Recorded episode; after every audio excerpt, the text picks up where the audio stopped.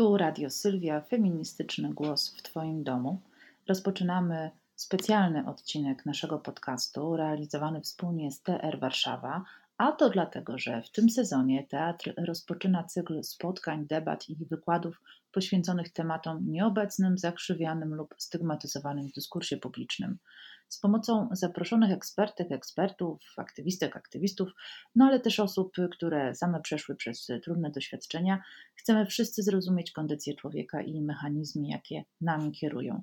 Pierwszym tematem, jakim zajmiemy się w cyklu Porozmawiajmy o, będzie aborcja.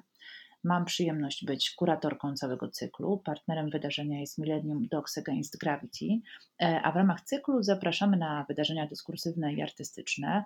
E, odbędą się m.in. trzy debaty, e, a tym debatom będą towarzyszyć pokazy filmów.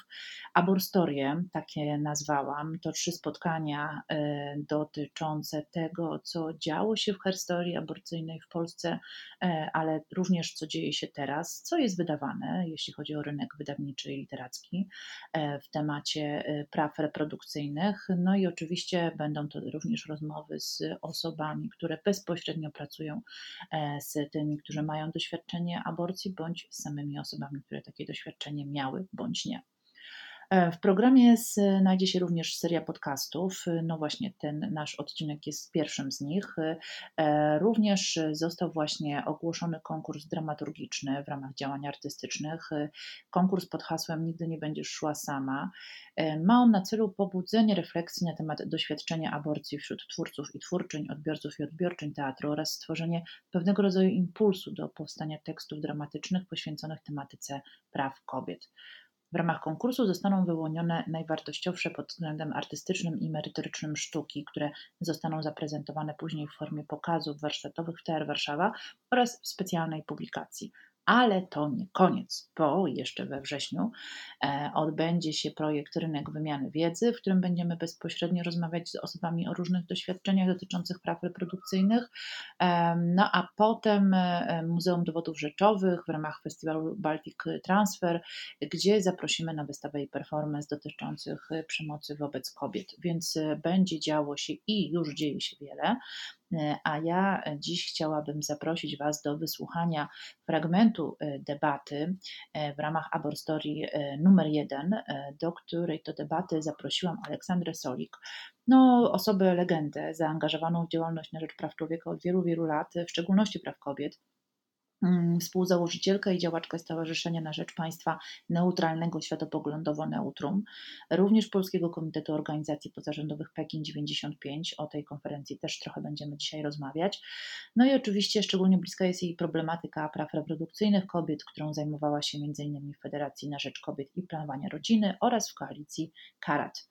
E, oprócz e, Aleksandry Solik e, jest też z nami Krystyna Kacpura, dyrektorka wykonawcza i członkini zarządu Federacji na Rzecz Kobiet Planowania Rodziny, ale również członkini Europejskiego Towarzystwa Antykoncepcji i Zdrowia Reprodukcyjnego. To międzynarodowa działaczka na rzecz ochrony podstawowych praw człowieka, znana Polsce i na całym świecie.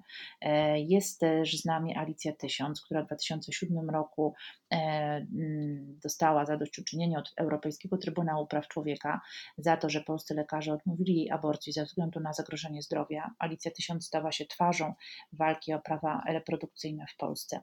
E, czwartą gościnią jest Klaudia Snochowska-Gonzalez, badaczka, redaktorka książki A jak hipokryzja oraz współautorka filmu Podziemne Państwo Kobiet wspólnie z Anną Zdrojewską. Co ciekawe, E, zdjęcia do tego e, filmu e, wykonała Marta Dzido, pisarka, między innymi autorka Śladu po mamie, powieści dotyczącej aborcji. Ten film możecie obejrzeć na stronach Millennium Dogs Against Gravity. To jest dokument z 2009 roku. Również na jego temat rozmawiamy w czasie naszej debaty. Na początku zaczyna Aleksandra Solik, która opowiada o tym, jak to się wszystko zaczęło i jak kwestie praw reprodukcyjnych w okresie międzywojennym i okresie PRL-u były obecne w dyskursie w Polsce.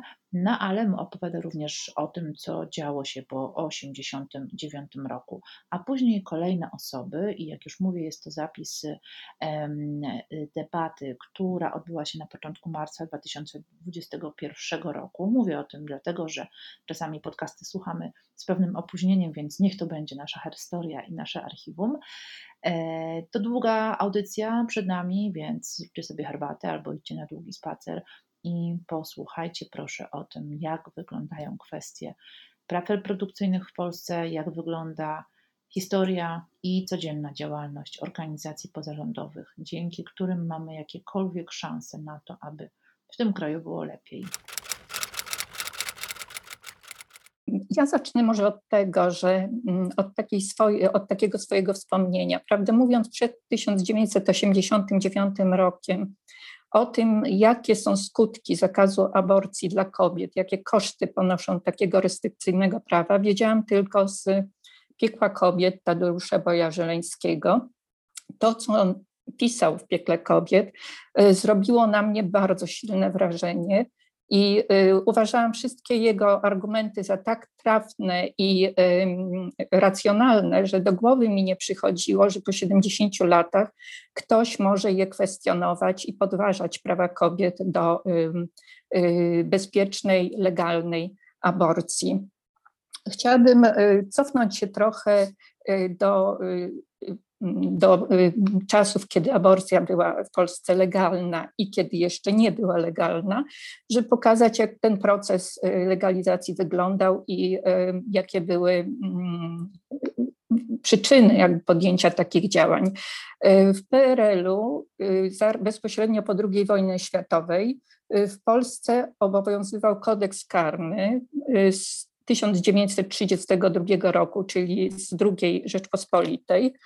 I ten kodeks karny y, był, powstał w 1932 roku i był takim zwieńczeniem pracy Komisji Kodyfikacyjnej, która została powołana zaraz po y, odzyskaniu przez Polskę niepodległości i miała na celu ujednolicenie praw i kodyfikację praw y, w, tej nowy, w tym nowym naszym państwie.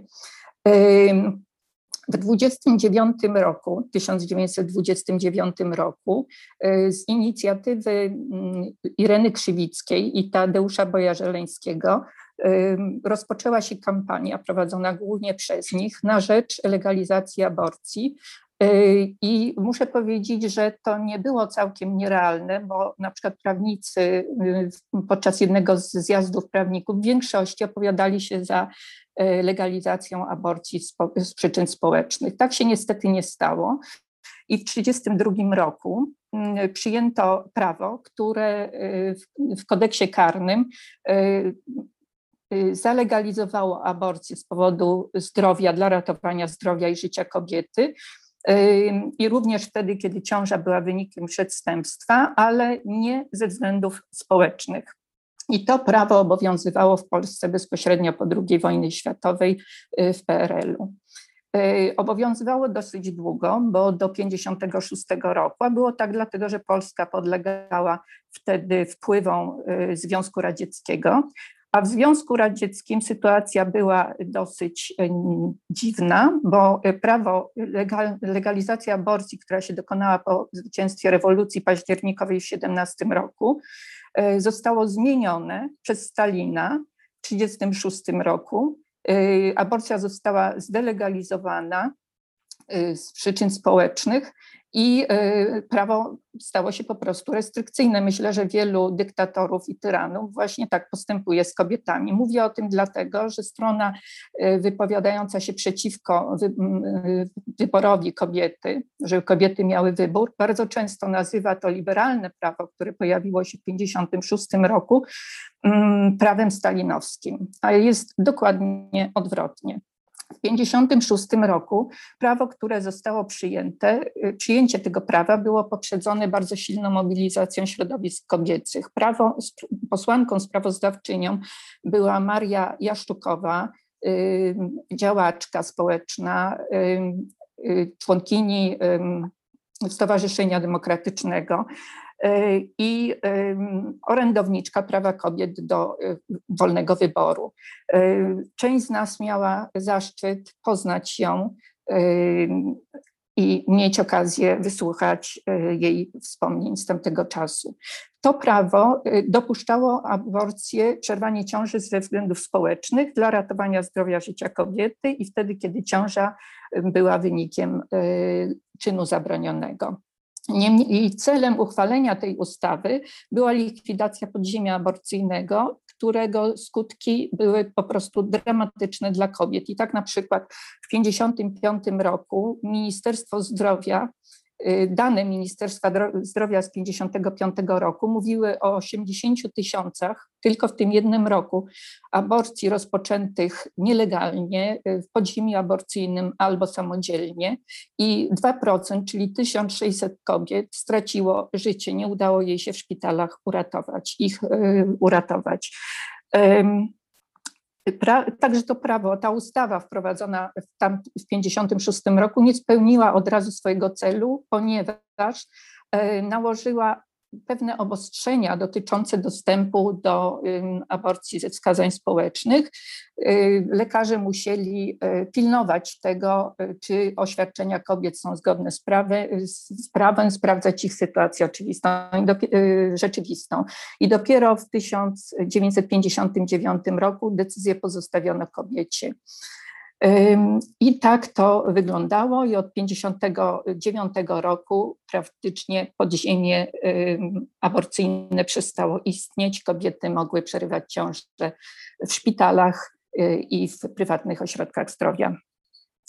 I y, z kolei przejdę teraz do 1989 roku. Tak jak mówiłam, to było kompletnym zaskoczeniem. Zaskoczeniem było również to, że pierwszy projekt e, bardzo restrykcyjny pojawił się jeszcze przed wyborami czerwcowymi, czyli jeszcze przed zmianą ustroju.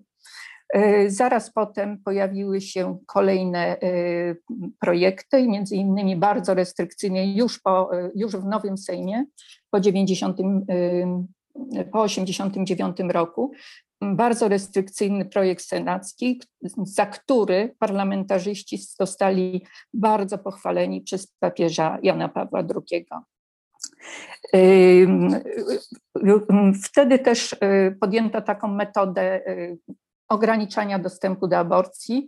Y, zmieniono kodeks etyki lekarskiej, zabraniając lekarzom przerywania ciąży ze względów społecznych, chociaż było to jeszcze legalne. Y, jak również y, ze względu na badania prenatalne. I to tak króciutko na temat 80, samego 89 roku, 90. Mhm. A jak to było y, tuż przed 93 roku, kiedy już w życie weszła ustawa? Czy na przykład środowiska mm, kobiece, feministyczne już wiedziały, co E, się szykuje i w związku z tym protestowały, czy też była to na zasadzie akcji, reakcji, wprowadzenia ustawy, a potem dalszych protestów? Oczywiście tak. Już ten pierwszy projekt, który, pokaz, e, który został przedłożony Sejmowi przed wyborami czerwcowymi, wzbudził ogromne protesty. Wtedy zaczęły się demonstracje, wtedy zaczęły się pikiety. E, każda kolejna próba restrykcji aborcji wywoływała duży, olbrzymi oddźwięk społeczny. Na przykład e, ten projekt senacki, o którym wspominałam, e, spowodował, że Sejm został zarzucony listami ludzi, którzy na to reagowali po prostu złością. E, z kolei przed samym, w 1992 roku, jeszcze zanim uchwalony został, została ta ustawa z 1993 roku, w Sejmie był bardzo restrykcyjny projekt uwzględniający karalność aborcji i w reakcji na ten projekt zostały powołane komitety, właściwie Komitet na rzecz referendum w sprawie karalności aborcji. Został ten komitet powołany z inicjatywy właściwie przez Barbarę Labudę i przez Zbigniewa Bujaka. I tutaj y, w, w, działania tego komitetu włączyło się bardzo dużo organizacji, między innymi moja organizacja Stowarzyszenie Neutrum. Y, nam się udało jako stowarzyszeniu zebrać w krótkim czasie, bo czasu na zbiórkę podpisów nie było dużo, y, ponad 11 tysięcy podpisów y, przy stolikach. Taki główny stolik nasz, który pamiętam, był koło dworca Śródmieście w Warszawie i składał się z trzech stolików. I wyglądało to tak, że do nas ustawiały się kolejki ludzi, którzy no, specjalnie zbaczali z trasy, żeby podpisać się pod tym, tym właśnie referendum, przed wnioskiem o referendum. Oczywiście ten wniosek został e, zlekceważony, to znaczy referendum nie było. Zresztą prezydent, ówczesny prezydent Lech Wałęsa powiedział, że jeżeli taka ustawa do niego wpłynie, to on ją zawetuje. Natomiast y, ten protest społeczny, te zebrane łącznie około miliona dwustu, miliona trzystu y, podpisów w tak krótkim czasie sprawiło, że y, projekt przyjęty, że ostatecznie projekt przyjęty, który wszedł w życie obowiązuje od 93 roku, no, został złagodzony. Nie było to to, o co nam chodziło na pewno, niemniej jednak został złagodzony. Y, jeszcze, te, jeżeli można, to jeszcze powiem, że y, dużym utrudnieniem y, dla nas wszystkich działających na rzecz tego, żeby nie zaostrzano prawa aborcyjnego, była, i to wiem z naszego doświadczenia neutrum, taka ofensywa Kościoła na wszelkich możliwych forach i y, płaszczyznach. To dotyczyło y, i właściwie czego Kościół y, chciał i oczekiwał, to dostawał. Czyli to dotyczyło religii w szkole, konkordatu, wprowadzenia wartości chrześcijańskiej do, chrześcijańskich do ustawy mm, o radiofonii i telewizji, wprowadzanie kapelanów, pouczanie, wpływ Kościoła na podręczniki szkolne, zwłaszcza na podręczniki wtedy jeszcze y, do edukacji seksualnej, blokowanie edukacji seksualnej. Jednym słowem, e, naprawdę nie wiadomo było czasami, y, za co, w co ręce włożyć, zwłaszcza, że toczyła się w tym czasie również walka, bo nie boję się użyć tego słowa, o kształt konstytucji polskiej, gdzie Kościół też bardzo silnie i fundamentaliści lobowali za tym, żeby była ochrona życia od poczęcia, żeby był obowiązek, żeby wszystko było zgodne z tak zwanymi wartościami chrześcijańskimi. I co jeszcze bym y, chciała powiedzieć? Myśmy prowadzili to już w ramach takiej współpracy między organizacjami pozarządowymi działania poprzedzające konferencję w Pekinie w 1995 roku. I muszę powiedzieć, że było to dla nas, dla ruchu kobiecego, działanie e, takie przełomowe.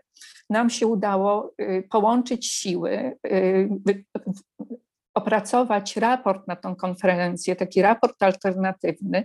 Przy tym raporcie komitet redakcyjny pracował, właściwie spotykaliśmy się co najmniej raz w tygodniu, jak nie częściej, praktycznie w całym gronie, dyskutowałyśmy o każdym słowie i o każdym sformułowaniu, bo po prostu wcześniej żeśmy się nie znały. Bardzo wiele z nas wcześniej się nie spotkało. To były organizacje z różnych dziedzin życia społecznego. Na konferencję pekińską udało nam się e, pojechać w gronie 27 kobiet. E, to wymagało oczywiście wysiłku, żeby znaleźć środki na takim wyjazd, ale naprawdę się opłaciło, bo po powrocie z tej konferencji myśmy były ekspertkami w, w w dokumencie końcowym, że tak powiem, w brzmieniu, znaczeniu i rozumieniu dokumentu końcowego e, konferencji pekińskiej i z tą wiedzą ruszyłyśmy w teren. I oddźwięk na te spotkania był rzeczywiście bardzo duży. I y, zwłaszcza, że w tym gronie 27 osób nie były tylko warszawianki, ale również dziewczyny z innych miast, y, z innych miejscowości. Więc to było coś niesamowitego. I myślę, że y, właśnie ta znajomość Platformy Pekińskiej, a wcześniej to już Federacja y, promowała y, dokument końcowy konferencji w Kairze, naprawdę wpłynęło na naszą świadomość, dostarczyło nam dużo narzędzi do przeciwstawianiu się zmiany języka która się, ta zmiana języka w, w kwestii praw reprodukcyjnych dokonywała się w sposób ciągły od 1989 roku i na tym skoncentrowane były między innymi organizacje fundamentalistów, e, Kościół, wydawnictwa katolickie, e, więc tu miałyśmy swój język, taki język, którym mogłyśmy promować. Ostatecznie mogłabym dużo mówić o tym, e, w jakim stopniu żeśmy wygrały, a w jakim stopniu niestety e, nie udało nam się tego zrobić, ale czasu nie ma za dużo, więc myślę, że że to wyczerpuje na razie tą część. Bardzo za nią dziękuję, bo rzeczywiście to historyczne wprowadzenie również w kontekście tego, co organizacje feministyczne e, i środowiska kobiece, bo tak wtedy były też określane, e, e, zrobiły i w jaki sposób działały, jest tutaj kluczowe. Została wspomniana Federa, ale również organizacje pozarządowe, w związku z tym chciałabym teraz oddać głos Krystynie Kacpurze, aby opowiedziała o tym, skąd Federa się wzięła i jak wyglądała i wygląda jej codzienna praca bezpośrednia z osobami, które potrzebują pomocy. E, Ola, ja bardzo dziękuję za tą podróż w przeszłość, bo to także kawał jakby mojego życia i to, o czym mam mówić, to jest 30 lat mojej pracy zawodowej, czyli większość, większość w ogóle mojej pracy zawodowej, więc e, bardzo się boję, żebym nie zapomniała o czymś bardzo istotnym i nie skoncentrowała się na jakichś drobiazgach. Ale wracając na chwilę do roku 89, y, ja pamiętam niedawno y, przeglądałam wycinki prasowe, które zbieramy w Federacji y, niemalże od samego początku i znalazłam taki pierwszy wycinek prasowy o spotkaniu Wałęsy z Wlępem. I tematem rozmowy była aborcja.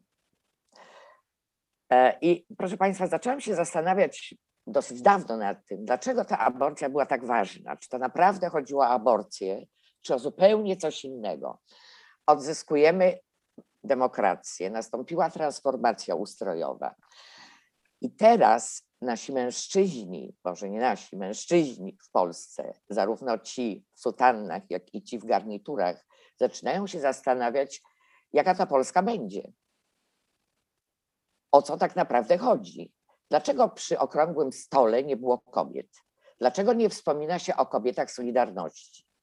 Już wówczas mężczyźni przestraszyli się, że jeżeli kobiety utrzymają swoje prawa reprodukcyjne, że jeżeli kobiety nie będą musiały walczyć o tak zwane podstawowe prawa człowieka, no to będą zagrożeniem dla patriarchatu. Po prostu zauważono tą niebezpieczną drogę, jaką kobiety próbowały już w czasach Solidarności. I potem przecież pamiętamy, jak kobiety Solidarności broniły się, za co zostały niemal że wyrzucone ze spotkania. Więc trzeba było w jakiś sposób y, po prostu je unieszkodliwić.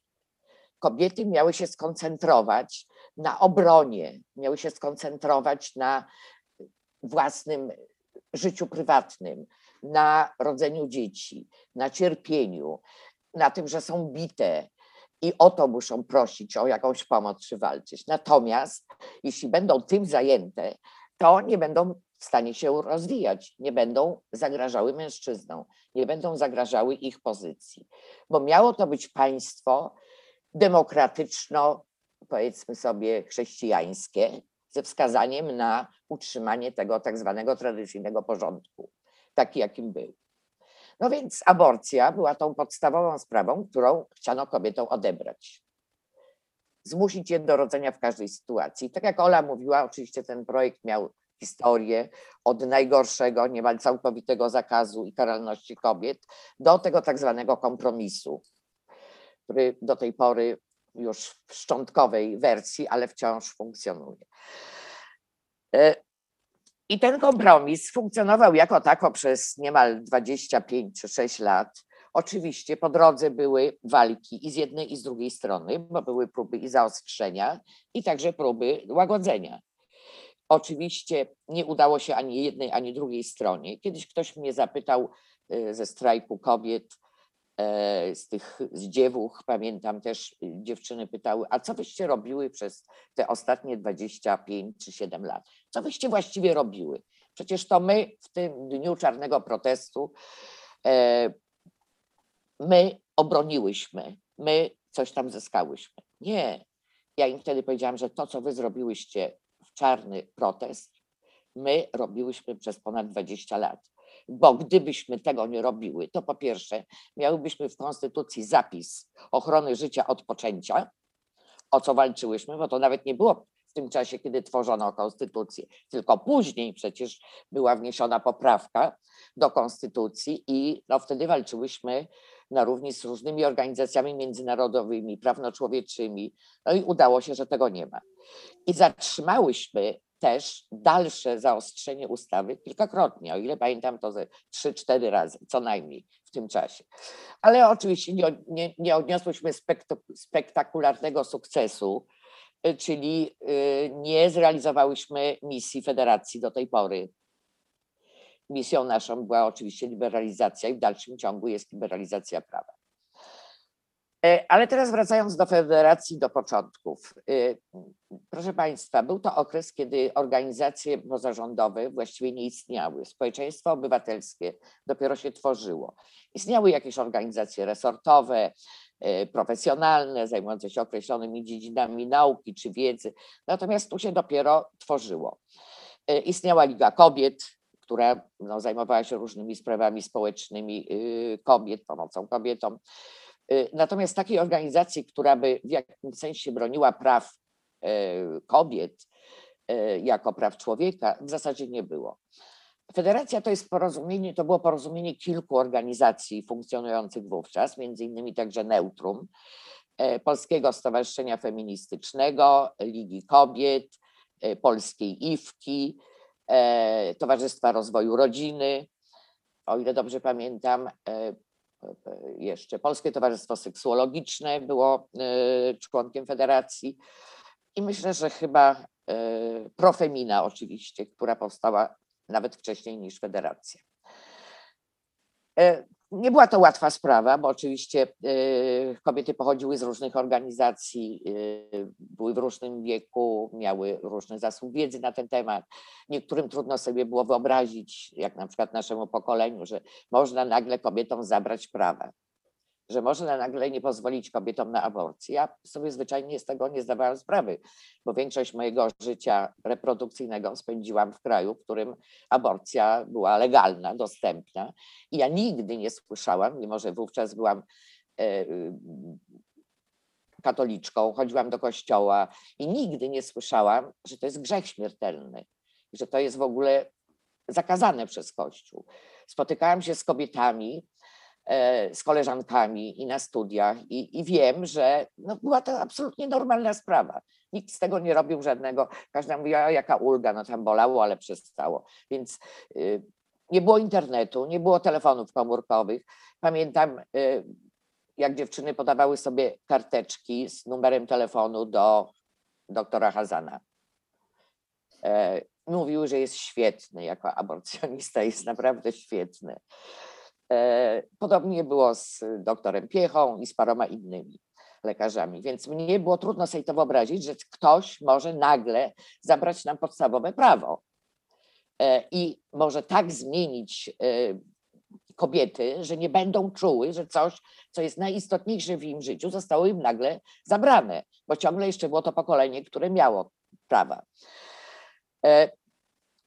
jak już powstała federacja, oczywiście były to warunki bardzo takie, powiedzmy sobie, skromne, siermiężne, nieraz w dwóch pokoikach, miałyśmy jeden komputer, nie miałyśmy pieniędzy. Trzeba było szybko pomagać kobietom. Po 1993 roku to już była wręcz e, sprawa, jakby powiedzieć, pierwszej kategorii, że musimy w jakiś sposób uświadomić kobiety i także bezpośrednio im pomagać. W 1991 roku y, Federacja założyła telefon zaufania. Ten telefon działał codziennie przez kilka godzin. Y, prowadziły go działaczki organizacji. Tam nie było specjalistek, ani prawniczek, ani, ani, ani y, lekarek, ani, ani też psycholożek. Myśmy same prowadziły ten telefon i dziewczyny nawet z zarządu federacji, z organizacji po prostu dyżurowały przy tym, przy tym telefonie i zbierałyśmy różne sprawy, które wówczas działy się w całej Polsce. E, numer wypisywałyśmy gdzie tylko się dało i jak się dało, więc w miarę był popularny, bo tych telefonów wówczas było sporo. Ale proszę też pamiętać o tym, że nie było w Polsce ośrodków planowania rodziny, że ginekolog odpowiadał właściwie za pełnię tych usług ginekologicznych, począwszy od prowadzenia ciąży, skończywszy na kilku minutach na temat antykoncepcji. Więc, żeby kobietom pomóc, zaczęłyśmy się publikować broszury o antykoncepcji. Y, po raz pierwszy w Polsce nie były wtedy dostępne tabletki e, następnego dnia, czyli ta antykoncepcja tak zwana awaryjna. Lekarze, z którymi współpracowałyśmy, obliczyli nam, ile trzeba wziąć tabletek antykoncepcyjnych, żeby one zadziałały tak, jak działa tabletka dzień po. I myśmy po prostu kobiety informowały o tym. Weźmiesz tyle tych, tyle tych, tyle tych. Miałyśmy przygotowane to. I to samo robiło Towarzystwo Rozwoju Rodziny, gdzie byli lekarze, którzy z nami współpracowali. Większość aborcji zresztą odbywała się w Towarzystwie Rozwoju Rodziny. Natomiast dzisiaj ja już mogę powiedzieć, bo mija 30 lat o tym, że my wtedy współpracowałyśmy z lekarzami, tak jak współpracujemy dzisiaj, o czym też specjalnie nie mówimy, po prostu nie chcemy im zrobić, że tak powiem, krzywdy. E, Współpracowałyśmy z grupą lekarzy, którzy pomagali kobietom już po 1993 roku w każdy możliwy sposób. E, Część kobiet, oczywiście, wiadomo, że nie wszystkie do nas trafiały, wyjeżdżała na Ukrainę, Białoruś czy nawet do Rosji. No i miałyśmy tam opowieści straszne o warunkach higienicznych, o czymś tam strasznym, o, o krwotokach. Ratowałyśmy kobiety, które stamtąd wracały. Wiele razy takie sytuacje się zdarzały. One się zdarzają i dzisiaj, ale wtedy było to nagminne. No nie, nie, nie było aborcji farmakologicznej, e, nie było internetu, więc te informacje w zupełnie inny sposób wtedy trzeba było się dzielić z kobietami. Przede wszystkim współpracować z mediami, żeby w jakiś sposób przemycać ten nasz telefon zaufania, żeby jak najszerzej kobietom o tym opowiadać. E, To była jakby jedna strona działalności, czyli kobiety nas odwiedzały, dostawały informacje, dostawały adresy, dostawały kontakty. E, Także to, co mogłyśmy, to zrobiłyśmy. Sprawdzałyśmy te kliniki na wschodzie. E, No, rzeczywiście były one w stanie, że tak powiem, nie, niezbyt zachęcającym, ale wiele kobiet ryzykowało. Wtedy też pojawiały się aborcje wykonywane domowymi sposobami, aborcje, gdzie trzeba było ratować życie kobiety, więc też jakimś cudem trafiały do nas. Dawałyśmy też namiary na lekarzy, żeby mogły, że tak powiem, uratować swoje zdrowie, a nawet życie, bo takie rzeczy się też zdarzały. E, To była pierwsza strona. Druga natomiast to była sprawa dotycząca e, naszej, naszej działalności takiej rzeczniczej. Więc dzisiaj wiele z tych rzeczy się powtarza i dobrze, bo my w tej chwili mamy już drugie pokolenie, pokolenie, które urodziło się w Polsce e, zniewolonej dla kobiet, które nigdy nie wiedziało, że można mieć prawa człowieka, można mieć prawa reprodukcyjne. E, Zaczęłyśmy wprowadzać termin zdrowie reprodukcyjne i prawa reprodukcyjne, który na początku spotkał się z niezbyt przychylnym odzewem, ze skojarzeniami, że to reprodukcja dotyczy zwierząt, że to nie o to chodzi. Czy dzisiaj już ktoś o to pyta? Ale musiało upłynąć ponad 20 lat.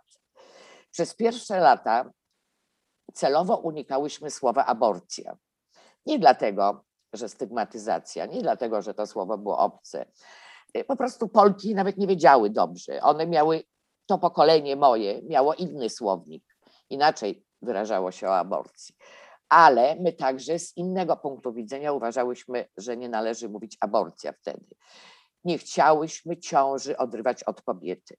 Uważałyśmy, że kobieta w ciąży to jest coś, co zawsze łączy tę ciążę z kobietą, że to nie jest coś odrębnego. Natomiast aborcja spowodowała powstanie nowego języka. Spowodowała powstanie abortowane dziecko, aborcjonista, aborter i tak dalej, i tak dalej. Ja nie mówię, że to jest złe słowo. To dzisiaj upłynęło ponad ćwierć wieku, prawie 30 lat od tego czasu, więc też zmieniły się realnie. Natomiast mówię, jak to wtedy wyglądało. Jeśli w ogóle nie używałyśmy tego słowa, bo kobiety też nie rozumiały, nie wiedziały, ale no ja chciałam przerwać ciążę, ja chciałam y, skrobankę, ja chciałam, no one miały po prostu inny słownik, inny język. Oczywiście dzisiaj już jest inne pokolenie i trochę inaczej to wygląda, ale mniej więcej mówię, dlaczego zależało nam na tym, żeby to słowo, y, to słowo y, nie funkcjonowało wówczas, nawet w tej debacie takiej publicznej.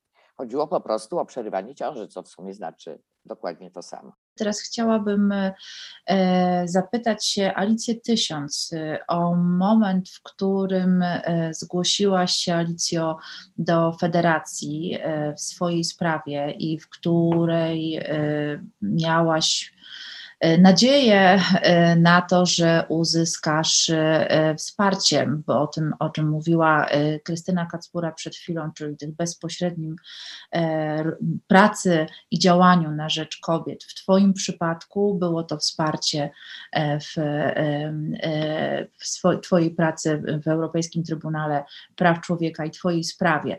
Czy mogłabyś opowiedzieć o tym momencie, w którym zgłosiłaś się do federacji? Dobry wieczór wszystkim. Bardzo dziękuję w ogóle, że podjęliście ten temat, który jest bardzo ważny i, i myślę, że czasu jest bardzo mało na to, żeby um, tą całą, stu, całą sytuację, która się dzieje teraz w Polsce, um, może nie wytłumaczyć, ale um, no, opowiedzieć. Jak trafiłam do federacji? Do federacji trafiłam mm, prawie 22 lata temu. E, skierowała mnie, e, skierował mnie ośrodek e, pomocy społecznej, ponieważ lekarz, u którego byłam, stwierdził, że ciąża zagraża mojemu zdrowiu i życiu. I powiedział, żebym poszła właśnie do ośrodka pomocy społecznej. Poszłam tam i, i skierowano mnie do Federacji na Rzecz Kobiet i Planowania Rodziny byłam, y, przyszłam do federacji i po, po rozmowie właśnie z Olą jeszcze, pamiętam, że rozmawiałyśmy, y, skierowano mnie do, byłam umówiona z lekarzem, skierowano mnie do lekarza doktora Demskiego, gdzie byłam umówiona na wizytę lekarską. Y, ja to tak mówię pokrótce oczywiście. Pojechałam, e, pojechałam e, z zaświadczeniem wystawionym e, przez lekarza internistę, ponieważ wszyscy lekarze mm, mieli, mieli jedną opinię, że ciąża zagraża mojemu zdrowiu i życiu, zarówno okulistycznie, jak i ginekologicznie. Ale nikt nie chciał wystawić zaświadczenia, ponieważ się wszyscy bali, tylko słownie mówili, że ciąża zagraża mojemu zdrowiu i życiu z tym zaświadczeniem od internisty, która powiedziała, że nie boi się pisać prawdy na zaświadczeniu i wystawi je, pojechałam właśnie do słynnego pana doktora Demskiego, który był ze mną umówiony przez federację, mm, który już na korytarzu w szpitalu powiedział, że nie, że nie wyraża zgody na, e, na aborcję. Znaczy, ja zresztą nie pojechałam tylko po aborcję, tylko pojechałam, żeby jakąś konsultację zrobić, czy co on w ogóle o tym wszystkim myśli. Więc już na korytarzu powiedział, że nie wyraża zgody na dokonanie aborcji. Hmm. Widząc moje zdenerwowanie, ponieważ ja się rozpłakałam, widząc moje zdenerwowanie, e, zaprosił mnie do gabinetu dopiero. Powiedział, że E, e, Alu, nie przejmuj się, możesz mieć jeszcze ośmioro dzieci. Wziął mnie za ręce oczywiście, że mogę mieć jeszcze ośmioro dzieci. E, weszła jakaś pani do gabinetu, która powiedziała mm, panu doktorowi coś na ucho. On przystawił pieczątkę i ona również. I na tym się skończyło. No, załatwienie zaświadczenia następnego było bardzo krótko, w ogóle już nie było czasu, ponieważ te zaświadczenie, które załatwiłam od internisty, to już prawie już mija, mijał czas jakby. Także przyjął mnie na korytarzu, nie zbadał, a poszłam przecież do ginekologa, do pana profesora, nie zbadał mnie, żadnej konsultacji nie wezwał. Po prostu odesłał mnie z kwitkiem. Wracając właśnie, byłam bardzo zdenerwowana. Pamiętam, że wracałam tramwajem i zadzwoniłam właśnie do federacji. Już nie pamiętam, czy do Oli, ale zadzwoniłam do federacji i powiedziałam, w jaki sposób, y, mm, w jaki sposób y, ten lekarz y, tam jakby, uczestniczyła ta cała wizyta lekarska. Panie z federacji zadzwoniły do pana doktora Dębskiego i powiedziały, dlaczego tak się działo, nie inaczej, więc pan doktor Dębski tylko powiedział, że chciałby o tej sprawie zapomnieć. Na załatwienie e, następnego zaświadczenia było już po prostu za późno. więc musiłam. A jeszcze najgorsze było to, że w tej ciąży chodziłam i nie wiedziałam, czy będę rodzić, czy nie będę rodzić, czy będę miała to dziecko, czy nie będę. E, e, tym bardziej, że miałam dwoje małych dzieci, tak, 6 i 7 lat. Mm, problemy ze zdrowiem. Było to bardzo stresujące. Jakby ten temat, no i ten temat się zakończył, tak. Pan Dębski jakby sam zadecydował za mnie, za moje zdrowie. Mm, no i, no i tak, no, no i tak, tak trafiłam do federacji właśnie, to było.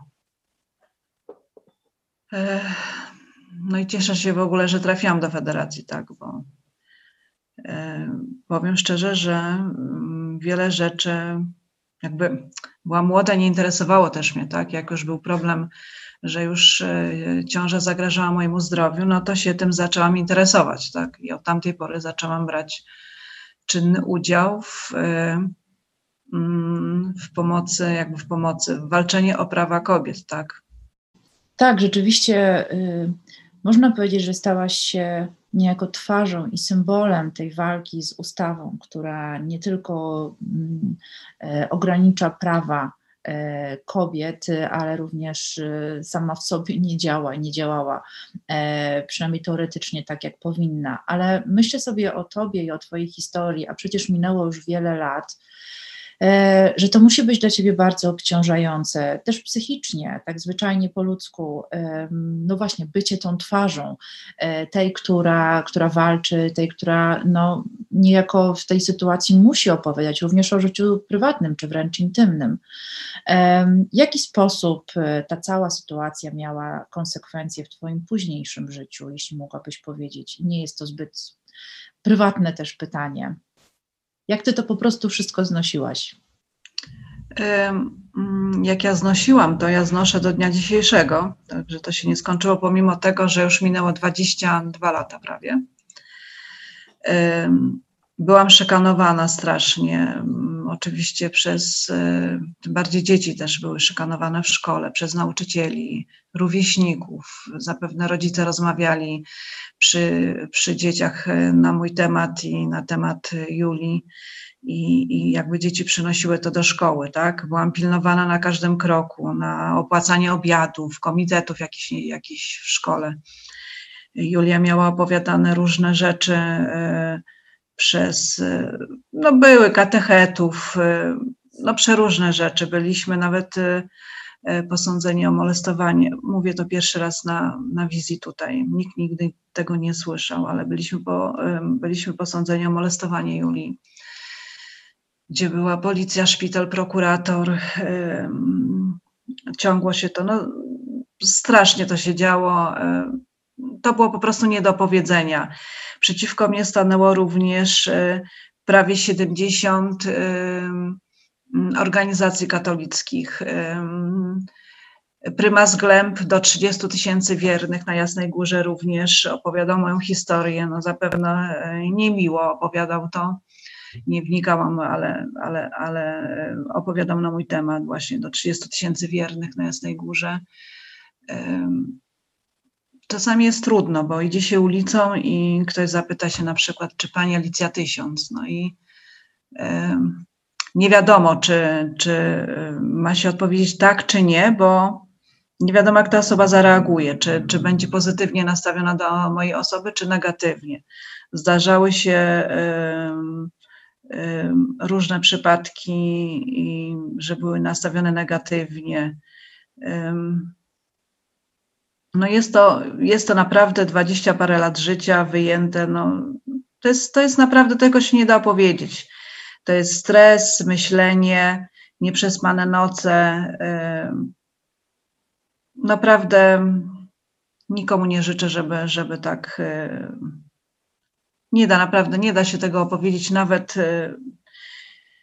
trudno jest to opowiadać bo powiem tak, e, tak szczerze, to prawo mi się jakby, no należało mi się to prawo, tak, mogłam z tego prawa skorzystać, tylko że prawo u nas niby było, a było i tak nierespektowane przez, e, e, przez Polskę. I mam wrażenie, że mm, jak rząd coś chce przykryć, jakieś, jakieś nie wiem, ustawy czy uchwały, które chcą wprowadzać, to zawsze zaczynają się, zaczynają się mm, zabierać za, za prawa kobiet, czyli jakby coś się dzieje, nie wiem jak to wytłumaczyć, ale coś się dzieje i jakby to jest taka przykrywka, że to kobiety zajmą się, zajmą się tym, a my coś tam zrobimy, żeby, żeby jakby ludzie, żeby nie zwracali uwagi na to, to, to będą zwracać uwagę na zakaz na przykład aborcji.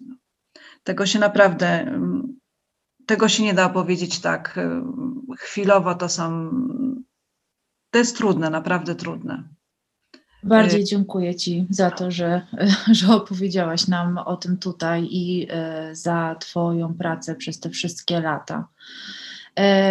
Będę teraz prosiła o wypowiedź Klaudię Snochowską-Gonzalez. Oczywiście te wszystkie wątki, które tutaj mówimy, mam nadzieję, że jeszcze powrócą w czasie naszego spotkania. Więc dziękuję Ci bardzo, Alicjo. Claudio, jako osoba, która współpracowała przy e, realizacji filmu Podziemne Państwo Kobiet, ale również redaktorkę e, książki A jak hipokryzja, chciałabym zapytać Ciebie o, e, no właśnie, pracę nad filmem, pracę również i rozmowy z bohaterkami, czyli kobietami z doświadczeniem i osobami z doświadczeniem aborcji. W jaki sposób ten film w ogóle ukazał się w Polsce i jakie było jego przyjęcie? Tak trudno jest zabrać głos po takiej wstrząsającej historii. Ona oczywiście znam ją od bardzo dawna, ale no bez przerwy porusza mnie z taką samą mocą. No to jest taka historia okrucieństwa tak skrajnego i to nie tylko poszczególnych lekarzy, ale po prostu w ogóle państwa całego wobec, wobec Alicji, no i też wobec y, wobec kobiet, no, wobec nas wszystkich po prostu. I tym bardziej podziwiam Alicję, że, że się nie poddała i że no, wciąż funkcjonuje jako twarz walki o prawo do aborcji. Bo myślę, że jesteś bohaterką y, no, dla nas wszystkich tutaj. Y, jeśli chodzi o nas, nasz film, to może tak trochę nawiązując do tego, co, co Alicja powiedziała o, o tym takim przykrywaniu e, jakichś spraw, które chce rząd chyłkiem wprowadzić e, kwestią aborcji. To tak oczywiście działa. E, I za taką strategią stoi takie przekonanie, że, że aborcja to jest taki jakby zastępczy temat, marginalny zupełnie, który nie wiadomo do końca kogo dotyczy, może jakichś tam lekkomyślnych, y, puszczalskich panien, a może właśnie bogatych państw klasy średniej z wielkich miast, którym się przewróciło w głowie. Y, I kiedy tak się definiuje cały, cały problem, no to rzeczywiście nagle można zacząć mieć wrażenie, że to jest jakiś temat wymyślony, nierealny, że zwykłe, prawdziwe kobiety nie mają takich problemów ja y, strasznie się irytuję, kiedy słyszę takie głosy, bo jest dokładnie, dokładnie przeciwnie. To jest kluczowy problem, kluczowy temat i właściwie taki sprawdzian tego, jak działa państwo. Y, I myślę, że bardzo istotne jest też y, zauważenie tego, że ta ustawa restrykcyjna została wprowadzona w, jakby wraz z tymi przemianami, z całą transformacją ustrojową. I myślę, że można ją porównać do wielu innych też e, takich zmian, e, na przykład likwidacji funduszu alimentacyjnego, a później no niby wprowadzenia, ale takiego, że on tak działa, jakby właściwie nie działał. E, to, to znaczy chodzi o taką sytuację, kiedy państwo ustami swoich urzędników mówi kobietom, Państwo nie jest ojcem, więc to nie państwo będzie się zajmować waszymi sprawami. Państwo nie da wam żadnych absolutnie praw państwo w ogóle o was nie zadba. Nie, nie da wam ani prawa do aborcji, ani wam nie da funduszu alimentacyjnego, ani nie da wam y, prawa do mieszkań. E, przecież y, po, po 89 roku też zaczęto likwidować cały zasób komunalny. Państwo nie da wam gwarancji jakiegoś stabilnego zatrudnienia. To, to, to, są kolejne przykłady takiego abdykowania państwa ze swojej roli E, roli dbania po prostu o nas. Aborcja jest jedną właśnie z takich rzeczy. Państwo nam mówi, nie obchodzi nas. co będziecie sobie robiły. Jak tam zajdziecie w ciążę niechcianą, będzie ona zagrażała waszemu zdrowiu, życiu albo po prostu jakości tego życia. Radźcie sobie same. Nie obchodzi nas to zupełnie. No i właśnie z Anią Zdrojewską, z którą robiłyśmy film Podziemne Państwo Kobiet, postanowiłyśmy wrócić do tego tematu. Zaczęłyśmy pracę nad tym filmem w 2007 roku. To był taki czas, kiedy wydawało się, że no to takiej jakby stagnacji. Znaczy to, to w ogóle tak jest w całej tej historii walki o prawo do aborcji od lat 90. To jest tak, że, że już nam się wydaje, że coś nam się uda przeforsować, a potem znowu się okazuje, że nic się nie udaje. Tutaj na przykład wprowadzają jednak tę przesłankę społeczną w 1997 roku, no ale potem ją zaraz wycofują. Przypływa Langenord, ale w końcu nic z tego nie wynika. No i no właśnie w tym 2007 roku miałyśmy takie poczucie, że jakby trzeba tę dyskusję na temat aborcji odnowić, spróbować ją pokazać jakby na nowo. No i właśnie Oczywiście historie kobiet, które przerywały ciążę, to były też historie przedstawiane wciąż przez Federację na Rzecz Kobiet i Planowania Rodziny w tych, i w wysłuchaniach, i w Trybunale Kobiet, i w takich broszurach. To były bardzo naprawdę dramatyczne historie, zresztą historie nie tylko o aborcji, ale też o przemocy wobec kobiet. Ale no, jednak pokazanie w filmie takich historii ma swoją szczególną moc, bo o wiele łatwiej jest się wtedy jakoś utożsamić z taką bohaterką, no, zempatyzować i zobaczyć, że to nie jest jakaś nie wiadomo jaka, nie wiem, lafirynda albo jakaś tam pani, której się przewróciło głowę. To jest kobieta jak każda z nas. To są kobiety i z małych miejscowości, i z dużych miast. I wykształcone bardzo dobrze, i bardzo słabo wykształcone. I świetnie sobie radzące ogólnie w życiu, i mające problemy na, jakby na, na, na różnych, na, na różnych polach po prostu niechciana ciąża może się zdarzyć każdej z nas i tyle. I każda z nas powinna mieć prawo do przerwania takiej ciąży. To jest po prostu nasze podstawowe prawo. No więc w 2007 roku zaczęłyśmy pracę nad tym filmem z Anią Strojewską. Byłyśmy przekonane, że w ogóle nie znajdziemy rozmówczyń. Tymczasem się okazało, że zaczęło się do nas zgłaszać bardzo dużo kobiet, które chciały po prostu opowiedzieć o swoich historiach one, jak się z nimi umawiałyśmy, z większością z nich, że tam będziemy taki efekt nakładać, żeby były nierozpoznawalne, zmieniałyśmy też im imiona. Już po premierze wiele z nich mówiło, że to właściwie było niepotrzebne i same się jakby zgłaszały w czasie dyskusji i mówiły o tym, że to one właśnie tam występowały, no i że teraz chcą jeszcze coś tam dodać od siebie. I myślę, że to, co było takie istotne w tym naszym filmie, to pokazanie, no właśnie, tych y, poszczególnych historii kobiet i pokazanie tego, że to cierpienie, jakie je spotyka, y, te wszystkie kłody rzucane pod nogi, to nie wynika bynajmniej z samej istoty przerywania ciąży. Samo przerywanie ciąży to jest coś, co po prostu przynosi kobiecie ulgę. Natomiast całe cierpienie, kompletnie niepotrzebne, kompletnie bezsensowne, kompletnie takie sadystyczne po prostu, to wynika z tego zakazu. Jest to zakaz, który, którego jedynym celem jest e, upodlenie kobiety, upokorzenie jej, pokazanie, że nic nie znaczy, że też dla państwa nic nie znaczy, że powinna znać swoje miejsce, że może tam sobie owszem zrobić aborcję. Przecież wszyscy wiedzą, że kobiety robią aborcję i państwo też o tym przecież wie. E, ale żeby nie czuła się zbyt pewnie, nie czuła, że to na przykład, że to jest państwo dla, dla, dla, dla niej. No to cały czas jest takie poruszające i porażające, ale też tym bardziej mm, takie naprawdę budujące, a właściwie no, zachwycające są takie sytuacje, kiedy się okazuje, że kobiety jednak pomagają sobie w dostępie do aborcji, pomagają sobie w tych aborcjach. No, myślę, że to jest y, największe osiągnięcie i organizacji takich jak Federacja na Rzecz y, Kobiet i Planowania Rodziny, i też tego ruchu społecznego, który y, tak się hucznie y, zawiązał w 2016 roku. No tak, no może tyle na razie.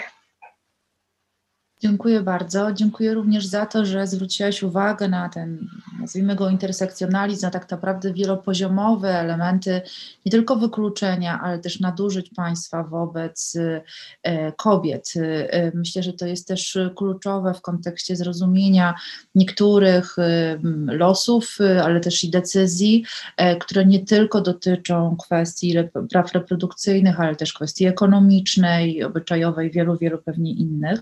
E, skupiłabym się też trochę na tym wątku ekonomicznym. E, książka e, A jak hipokryzja ma podtytuł, który brzmi Antologia tekstów o aborcji, władzy, pieniądzach i sprawiedliwości. I ten wątek ekonomiczny chciałabym również tu wprowadzić. Zarazem jeśli chodzi o organizacje pozarządowe, Krystyna Kacpura powiedziała, że na samym początku federacja to dwa małe pokoiki. Klaudia wspomniała się o też początkach przygotowania przygotowania e, do realizacji filmu, o tym, że nie wiedziałyście, ile osób się zgłosi, ale też kwestii ekonomicznej. E, jak to było w wypadku tych początków e, działania? Czy można było liczyć na przykład w organizacjach pozarządowych na jakieś wsparcie, nie wiem, zagranicznych organizacji? Aleksandra Solik wspomniała o platformie Pekin, później taką kolejną szansą było wstąpienie Polski do Unii Europejskiej. E, może właśnie Oli Solik zapytałabym się na początku, jak to było, jeśli chodzi o wsparcie również ekonomiczne, ale też wątek ekonomiczny w kontekście e, właśnie praw reprodukcyjnych e, w tamtym czasie. Mhm. Jeśli chodzi o organizacje pozarządowe i sytuacje, kobiece organizacje pozarządowe działające na rzecz praw kobiet, ale nie tylko, Kwestia dostępu do funduszy była bardzo trudna w tamtym czasie. Myśmy nie miały żadnych mm, doświadczeń w tej dziedzinie, nie wiedziałyśmy też do kogo się zwracać. To społeczeństwo obywatelskie dopiero startowało. Prawdę mówiąc, bardzo wiele działań były, były, było organizowanych własnymi siłami, bez żadnego wsparcia. Tak na przykład działało Neutrum przez wiele lat, że, y, że spotykaliśmy się po domach. Y, wszystkie osoby, które y, coś robiły, bardzo dużo nas działało, działały społecznie poza swoją pracą. Dużo tutaj mogły pomóc kontakty zagraniczne, tak jak wspominałaś, i na przykład, jeśli chodzi o federację, to Krysia wie najlepiej, ale na pewno taką szansą była, były kontakty, jakie nawiązała Wanda Nowicka z różnymi organizacjami zachodnimi i które potrafiły wskazać, które potrafiły podpowiedzieć. Polsce były y, organizowane takie szkolenia fundraisingowe. Ja w takim szkoleniu uczestniczyłam właśnie jako członkini Neutrum i przyznam się, że one były dosyć rozczarowujące, bo one były e, prowadzone przez osoby, które miały doświadczenia z Europą Zachodnią, czyli radziły, jak zrobić skuteczny fundraising e, w sposób dla nas kompletnie abstrakcyjny. Na przykład mówić, zatrudnijcie osobę, która się na tym zna i będzie pisać projekty. Jak można zatrudnić osobę, jeśli się samemu działa społecznie i nie ma się na to pieniędzy? Natomiast y, oczywiście posiadanie środków było no, niezbędne, niezbędne. Także w momencie, kiedy się taka możliwość pojawiła, od razu to wzmocniło działania, wzmocniło y, siłę realizowanych projektów, ale też zmuszało nas do tego, żeby myśleć bardzo strategicznie. Y, to, co ja sobie bardzo ceniłam i uważam, że bardzo wiele y, organizacji kobiecych, które naprawdę działają na rzecz praw kobiet, pilnują y, tego, żeby środki, nie, y, które można pozyskać, nie sprawiły, że zmienią im się priorytety, bo to jest niebezpieczeństwo, przed jakimi y, stoi się, kiedy brakuje środków i często można tutaj trochę zrezygnować ze swojej misji albo robić rzeczy, w które się do końca nie wierzy. No, uważam, że to znaczy, moja ocena jest taka, że w większości żeśmy się przed tym wybroniły i że naprawdę e, nie zrezygnowałyśmy z tych naszych misji. I nie zdradziłyśmy tych naszych misji. No a kolejną inną jakby działką, czyli tą inną perspektywą, z jaką patrzymy na sytuację ekonomiczną, to oczywiście była sytuacja kobiet, które do nas trafiały które właściwie możliwość korzystania z praw reprodukcyjnych w sytuacji Y, która się, w której znalazłyśmy się po 1989 roku, y, sprowadzała się do tego, że wszystko zależało od y, możliwości finansowych.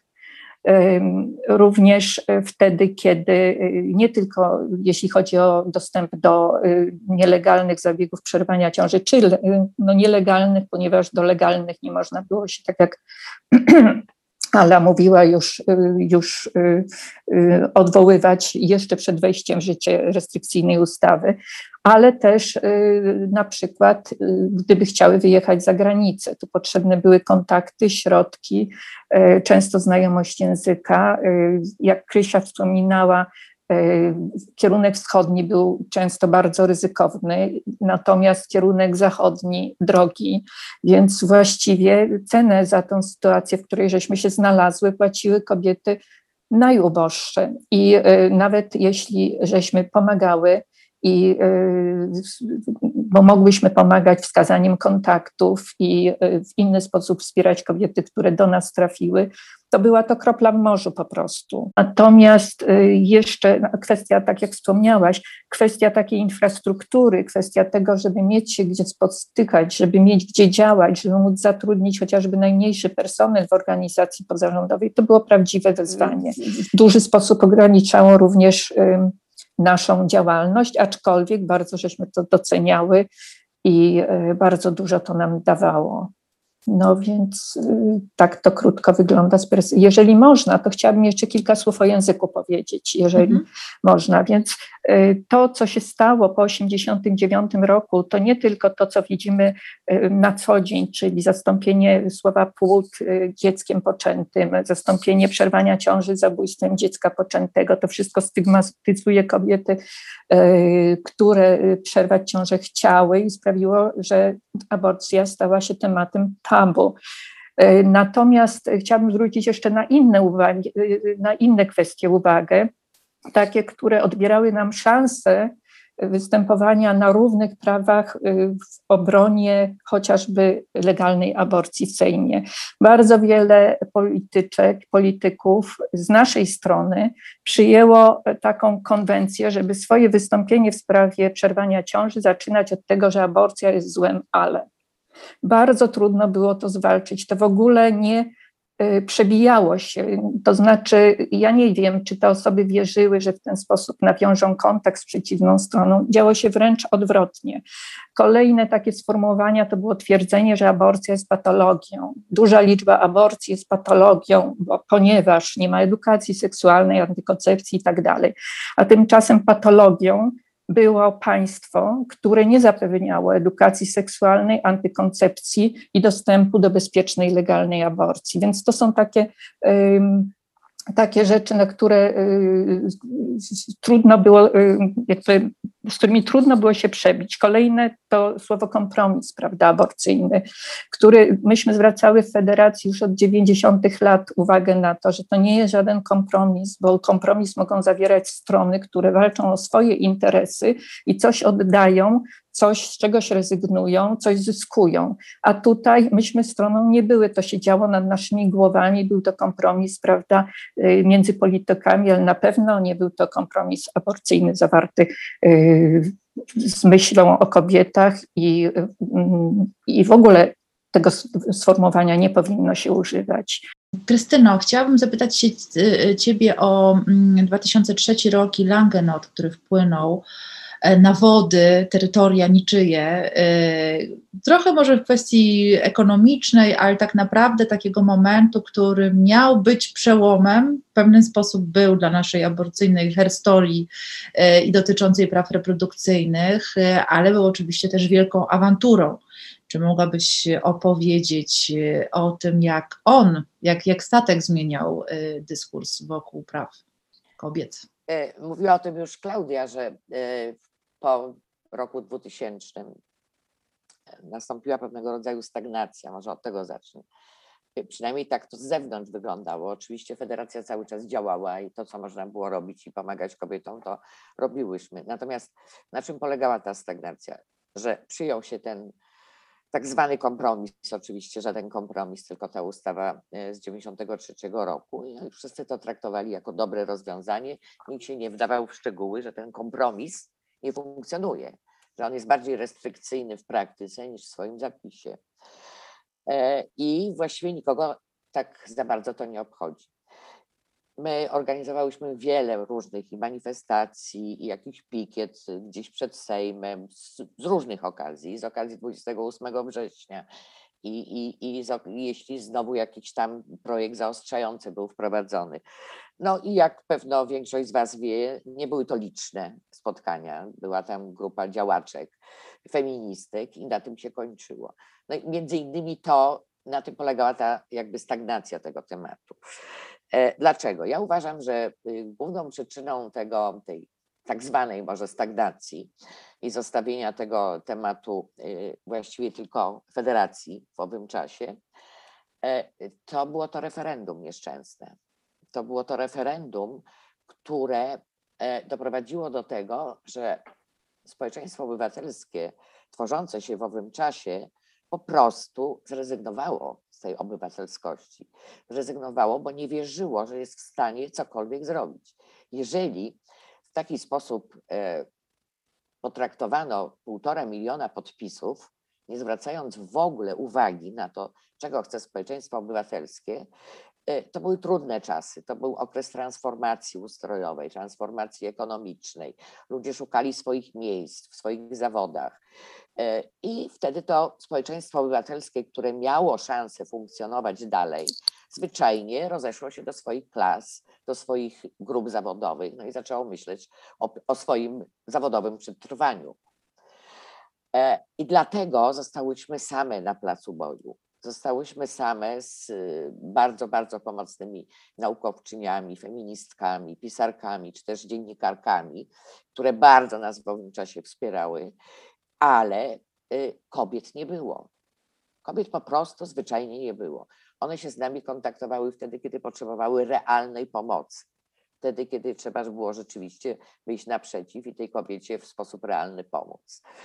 E, ja też się z tym zgadzam, że to była i ciągle jest dzisiaj już nazywana terminem niesprawiedliwość reprodukcyjna. Bo wszystkie te zaostrzenia i także ta ostatnia ten ostatni dramat kobiet dotyczy kobiet najuboższych, kobiet mieszkających w małych miastach, kobiet nieposiadających e, źródła informacji, mających z tym problemy. Bo kobiety mieszkające w dużych miastach radziły sobie i wtedy, kiedy zrezygnowały z udziału w społeczeństwie obywatelskim, stwierdziły: Dobrze, ustawa niech sobie będzie, my i tak sobie pomożemy. No przecież to już był taki okres, że można było spokojnie wyjeżdżać. No więc kobiety zapomniały o solidarności kobiecej. Po prostu załatwiały sprawy na własną rękę. W ogóle my już nie wierzymy, że tu cokolwiek można zmienić. W związku z powyższym ja sobie pojadę tu czy tam i dam sobie radę. No. Ale co miało zrobić 95, a może więcej procent kobiet, których w zasadzie to dotyczyło? Y, jedna federacja nie była w stanie im wszystkim pomóc. Oczywiście wskazywała adresy, próbowała. I wtedy zrobiłyśmy ten taki, można powiedzieć, rozpaczliwy gest z tym statkiem, z Langenortem. E, Rebeka Gomperz, która założyła organizację Statek na Falach, dzisiaj to się nazywa Kobiety w sieci, y, chyba Women on Web. E, lekarka, ginekolożka, od zawsze walcząca o prawa kobiet, zwłaszcza o prawa reprodukcyjne zorganizowała przyjazd tego statku. Robiono wszystko, żeby do tego nie dopuścić.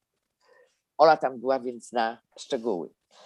E, skończyło się to różnymi wezwaniami prokuratorskimi. E, niestety nie udało się odbyć, e, wykonać żadnej aborcji.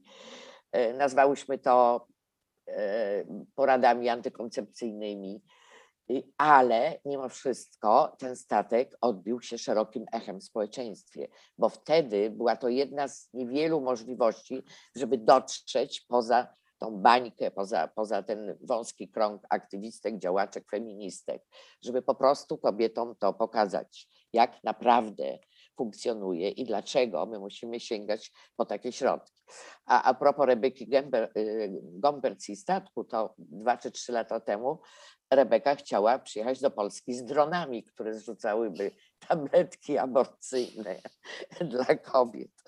I ciągle ma ten pomysł, póki co. Y, ale wracając na chwilę do tych finansowych spraw, y, to rzeczywiście były bardzo ciężkie lata i dla federacji też. Jeszcze y, co chwilę nas kontrolowano, to jakiś ZUS, to jakieś podatki.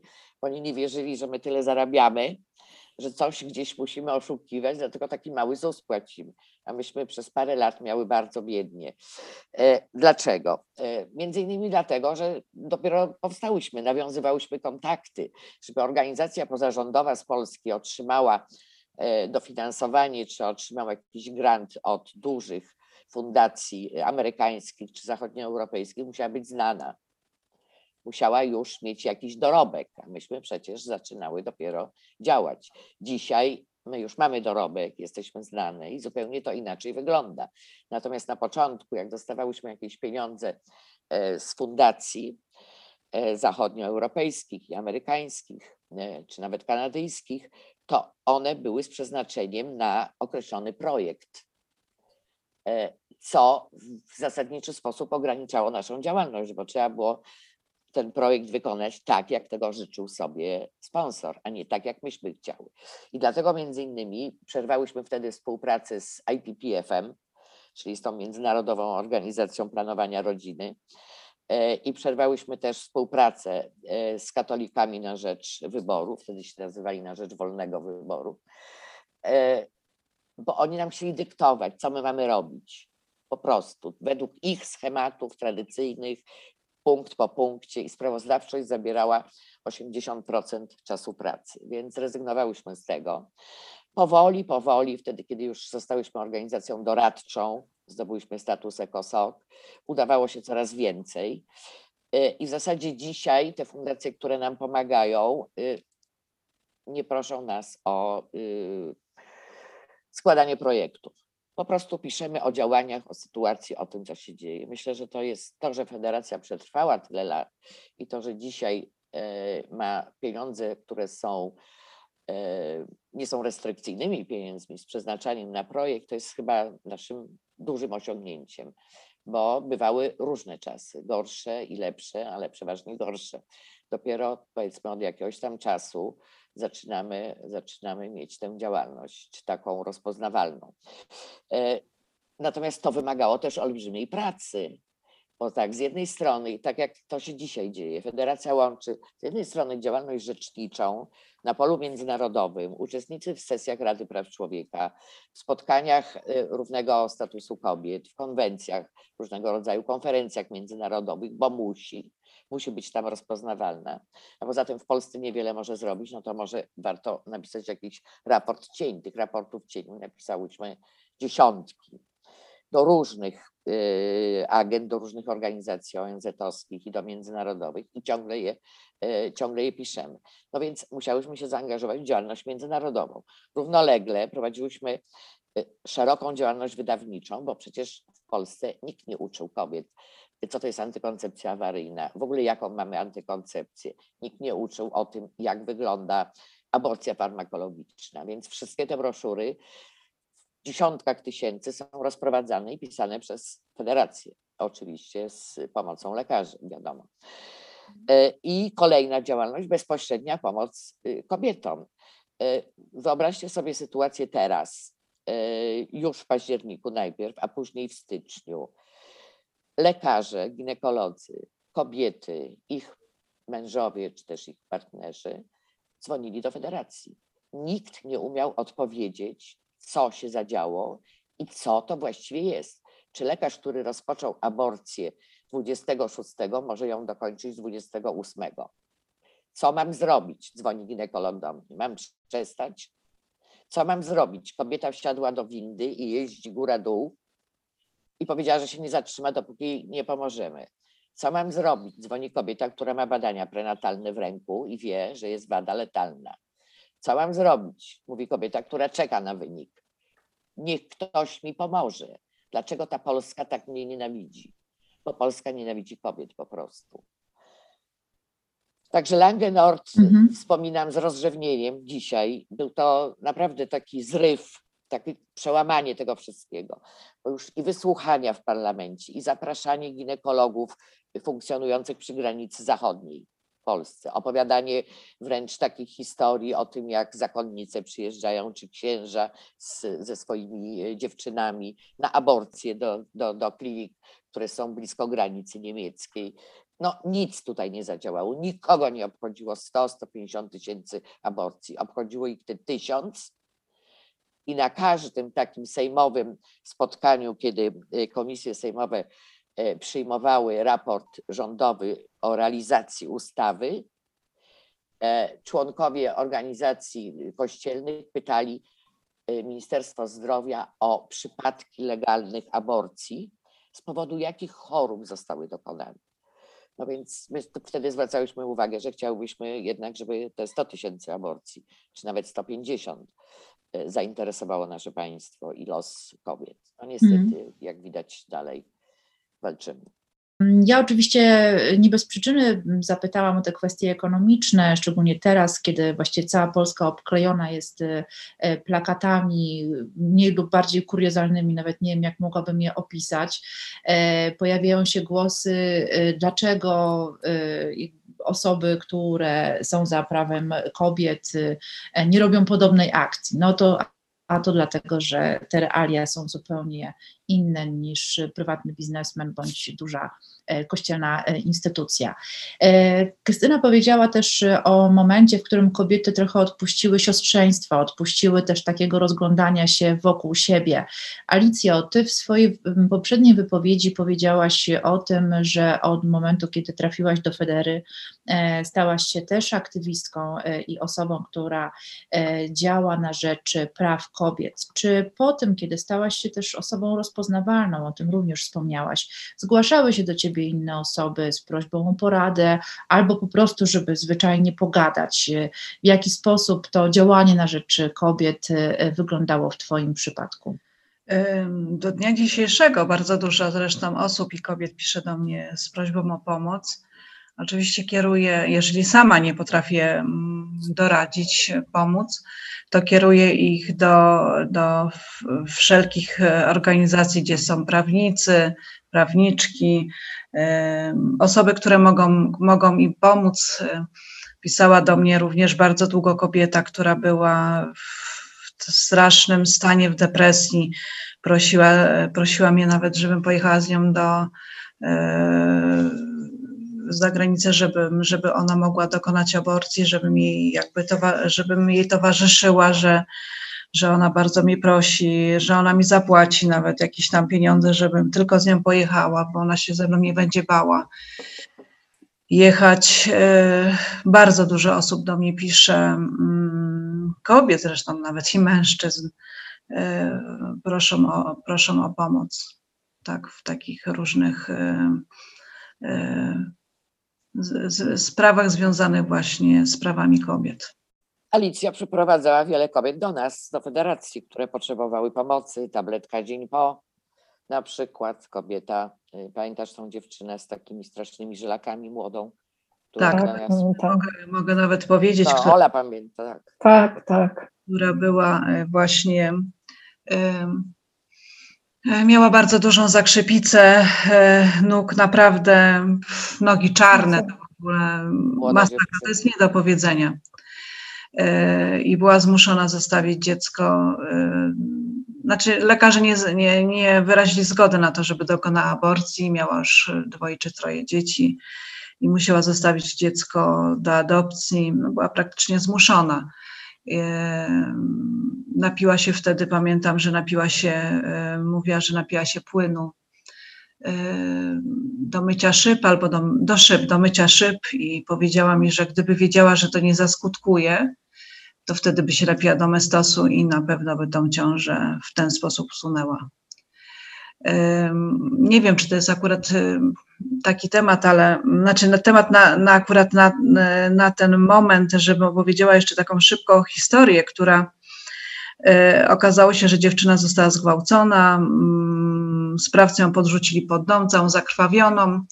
E, rodzice policję wezwali, okazało się, że policja nie zrobiła żadnych badań, nic, po prostu zawieźli ją do szpitala, tylko e, okazało się, że e, ja zainterweniowałam tam, bo pani e, w szpitalu powiedziała, dyrektorka szpitala powiedziała, że to nie jest szpital dla zgwałconych kobiet. Nie zabezpieczyli żadnych badań, nic po prostu nie zrobili. Ja szybko tam właśnie z federacją się z Krysią rozmawiałam, że, żeby jak najszybciej dać tabletkę żeby, żeby z tego po prostu, żeby nie była w ciąży.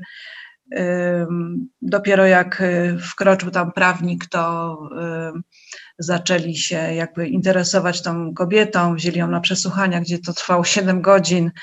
E, oczywiście e, osoby leżące tam, e, kobiety były przeciwne tego, dlaczego, dlaczego ona w ogóle tam leży, bo jest po gwałcie, a w ogóle dlaczego to zgłaszała, że nie powinna i, i takie inne rzeczy. Sprawców oczywiście nie ukarano, ponieważ to były osoby, które były bardzo zamożne. No i sprawa się zakończyła niczym po prostu. No ale to tak to tak akurat mówię, ale no jest, jest bardzo dużo przypadków przeróżnych, po prostu to nie wychodzi na światło dzienne, ale jest naprawdę niesamowite to, co się dzieje. Niesamowite, że, że kobieta sama nie może zadecydować e, o tym, co chce zrobić, w jaki sposób, e, e, jak, gdzie. E, powiem jeszcze, powiem jeszcze, że w moim przypadku, jak już rozmawiamy o dokonaniu aborcji, w moim przypadku to było 20, dokładnie, no 21, 22 lata temu. E, wzięłam ogłoszenie z gazety. Oczywiście w gazetach również do dnia dzisiejszego są ogłoszenia, gdzie można dokonać aborcji, tylko jak się ma pieniądze.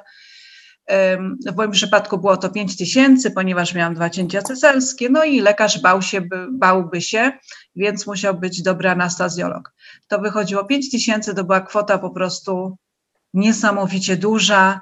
No i nie udało mi się. Ja nie miałam takiego szczęścia, znaczy szczęścia, no powiem tak, że jak kobiety teraz, że mogą się zgłosić do różnych właśnie E, e, organizacji, które mogą im pomóc dokonać tej aborcji, że mogą, znaczy oczywiście to też kosztuje, tak, dlatego dziewczyny jakby, e, dziewczyny proszą o wspomaganie właśnie, żeby pomóc takim kobietom, żeby miały fundusze na to, żeby mogły wyjechać za granicę i tej aborcji dokonać.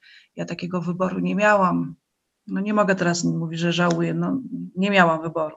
Dziękuję Ci za ten głos. Myślę, że w tych opowieściach, które właśnie usłyszałyśmy, usłyszeliśmy, e, jeszcze bardziej mocniej wybrzmiewa hasło nigdy nie będziesz szła sama, bo jak słyszymy, to właśnie na tej pomocy wzajemnej w dużej mierze opiera się e, od przepływu informacji po konkretne działania, które mają na celu pomóc kobietom.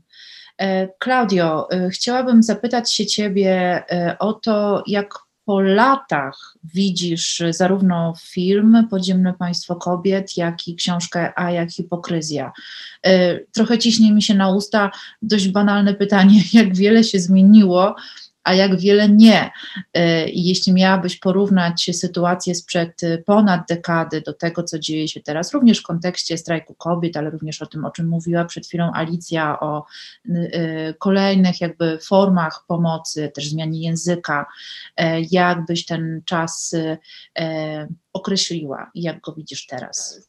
Z jednej strony się nic nie zmieniło, a drugiej się jednak coś zmieniło. Znaczy wciąż jest tak, że ta nierównowaga sił jest no, dojmująca. To jest oczywiste, że pieniądze, jakim dysponuje Kościół katolicki i te wszystkie prawicowe organizacje, no ci wszyscy e, reakcjoniści i fundamentaliści, no, e, te masy pieniędzy, które oni mają, to, to, to jest w ogóle no, nie do wyobrażenia przy tych e, zasobach, które my mamy.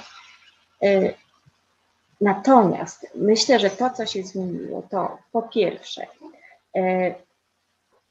no, jednak zmieniło się to, jak. E, może tak, e, przede wszystkim e, istotną zmianą jest to, że się pojawiła aborcja farmakologiczna. kiedy wprowadzano ustawę, dostępna była tylko i wyłącznie aborcja ta taka chirurgiczna, to znaczy wykonywana w gabinecie przez lekarza, ta, ta która kosztowała 2000. No teraz to już jest oczywiście więcej.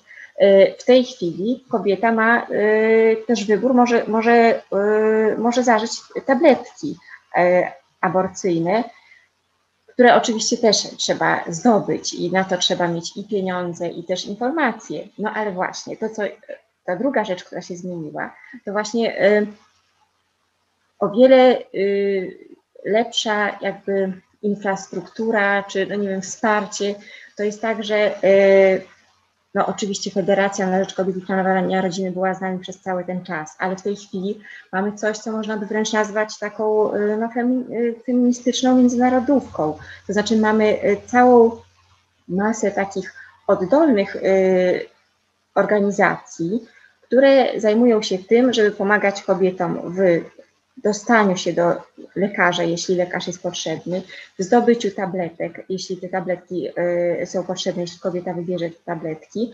Y, mamy te wszystkie ciocie, ciocie, y, ciocie Czesie, ciocie Wienie, ciocie Basie z, z krajów sąsiadujących z Polską. No i to jest na pewno decydująca różnica. Znaczy to, to też jest, to, to jest nie tylko kwestia większej solidarności kobiet też spoza organizacji zajmujących się stricte tym tematem, takich jak Federacja.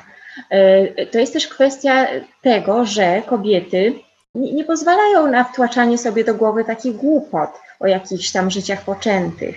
E, myślę, że bardzo dużą tutaj też rolę odegrała e, ta organizacja aborcyjny Dream Team i, i to hasło, że aborcja jest ok, to też jest nie do przecenienia. I, i, I, to jest właśnie to, co mnie napawa wielkim optymizmem. E, kiedy widzimy, że jednak takich kobiet, które wspierają inne kobiety, jest dużo, jest, jest ich coraz więcej i możemy e, ze sobą współpracować, możemy się od siebie uczyć, możemy czerpać od siebie e, inspiracje i dodawać sobie otuchy. To, to dla mnie jest naprawdę niezwykłe. Kiedy powstawał nasz film, kiedy redagowałam książkę, jak hipokryzja, cały czas jakby no, można było liczyć na federację oczywiście, ale jakby nie, nie, nie było takiego powszechnego poparcia. To jest to, o czym e, powiedziała Krysia, to znaczy o, o tych wszystkich kobietach, które dzwoniły do e, federacji i mówiły, no ja, ja w ogóle nie jestem za aborcją, ale moja sytuacja jest szczególna, proszę mi pomóc. No i oczywiście federacja pomagała, no ale później te kobiety nie stawały się aktywistkami. A teraz jest tak, że się stają aktywistkami, tak myślę. I to jest wielka zmiana, yy, która zaszła pod wpływem bardzo wielu czynników, myślę. Znaczy, to, to trochę są takie też zmiany globalne. Yy, no, no tak. Yy, mo, może też taka anegdotka z czasu, kiedy zbierałyśmy wypowiedzi kobiet, które miały występ, wystąpić u nas w filmie te kobiety, które wystąpiły w końcu w filmie, to były mniej więcej w naszym wieku i trochę starsze, albo na, nawet więcej starsze niż, niż my. Natomiast spotkałyśmy się raz z dziewczyną, której chyba całe życie upłynęło yy, jakby pod władzą tej ustawy, która chodziła na religię do szkoły i miała po prostu, no nie wiem jak to inaczej nazwać, no po prostu wyprany mózg. Ona usunęła swoją ciążę, ale cały czas no była w takim stanie jakiegoś... Yy, nie wiem jak to nazwać, no strasznie jej było żal, ale ona o sobie mówiła i myślała, że o sobie samej, że jest morderczynią. Więc kobiety, które dzisiaj są w takim wieku, w jakim ona wtedy była, myślę, że już nie dadzą sobie wmówić takich głupot. I to jest też y, wielka zmiana i to mnie napawa olbrzymią nadzieją.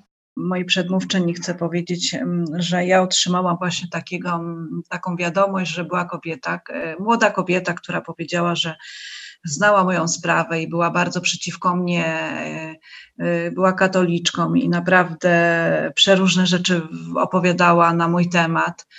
I po, jaki, po kilku latach e, zrozumiała, że to było złe, że jakby moja walka i, i innych kobiet jakby y, otworzyła jej jakby oczy na to, że nie jest tak, jak, jak właśnie Kościół mówi, że, że, że, ta, y, że my to, co, co chcemy robić, to jest złe.